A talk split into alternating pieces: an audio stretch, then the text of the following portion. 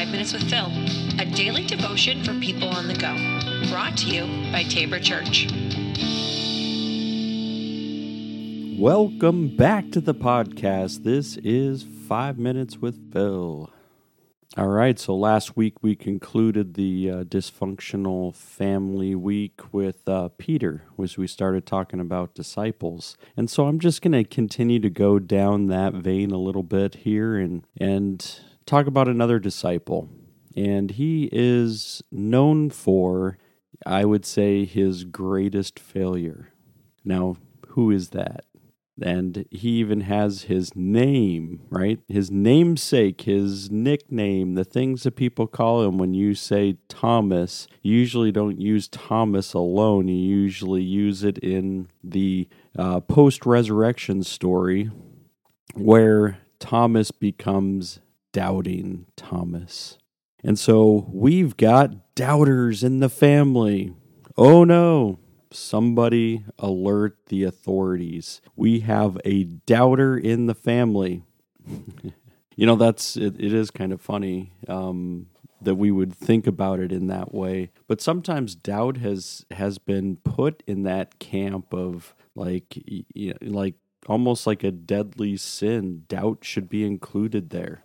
Um, it's almost like doubt leads to uh, destruction, and you know, or doubt is destruction, and and this is the, and I've talked about doubt before, and it's once again I'm just gonna focus on it again. Um, I learned a lot from Tim Keller um, in his book, The Reason for God, he talks about doubt. And uh, I'm just going to read a little bit of an excerpt from it uh, just so that you can get a familiar understanding of, of what's happening. So he calls this a second look at doubt. So let's begin with believers. A faith without some doubts is like a human body without any antibodies in it. People who blithely go through life too busy or indifferent to ask hard questions about why they believe as they do will find themselves defenseless against either the experience of tragedy or the probing questions of a smart skeptic. A person's faith can collapse almost overnight if they have failed over the years to listen patiently to their own doubts, which should only be discarded after long reflection. Believers should acknowledge and wrestle with doubts, not only their own, but their friends and their neighbors. It is no longer sufficient to hold beliefs just because you inherited them. Only if you struggle long and hard with objections to your faith will you be able to provide grounds for your beliefs to skeptics, including yourself, that are plausible rather than ridiculous or offensive. And just as important for your current situation, such a process will lead you, even after you come to a position of strong faith, to respect and understand understand those who doubt. I, I love that section um, because really what it's it's trying to tell us about our our uh, brother, or you can say great great great great you know in the family line doubting Thomas, right? And you can say, you know what? We have a little bit more in common than what we thought. Because whether we have confessed it or not, we've all had doubts. We've all had those those creeping, you know, th- things that are lurking in our hearts and minds, and if we don't deal with them, then they're going to be allowed to kind of take over. And when it does take over, then we start to lose faith, right? Doubt tries to win, doubt tries to take over. And if we're not wrestling with the hard questions, if we're just ignoring them for the sake of saying, you know what, just have faith, right? Then what's going to win?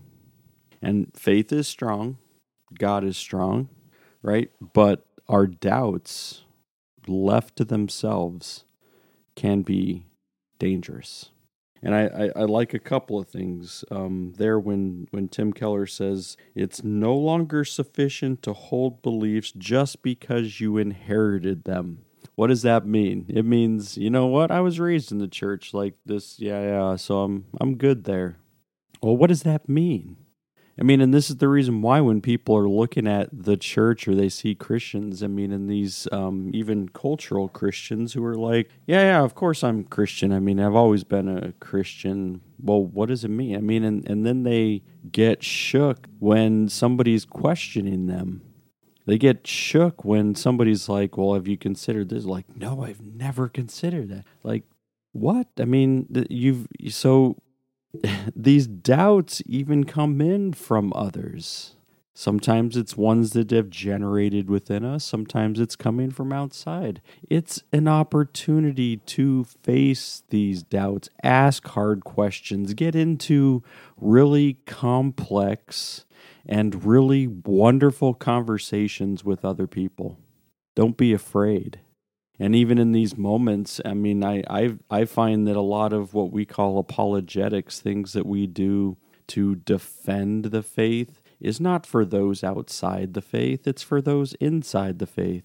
It helps us to face these doubts with people who are asking hard questions, people who have asked hard questions for a lifetime, and now they're saying, Hey, let me give you some insight on this this is what has happened when I've faced difficult questions.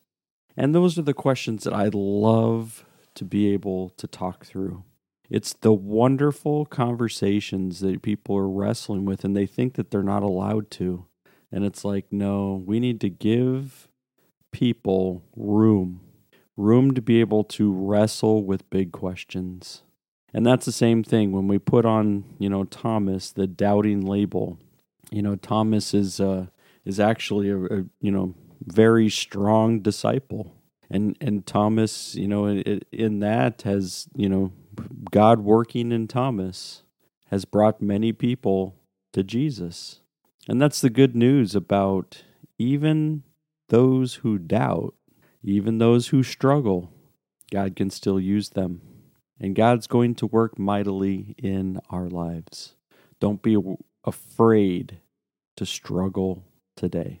All right, everybody, take care. We will uh, see you tomorrow.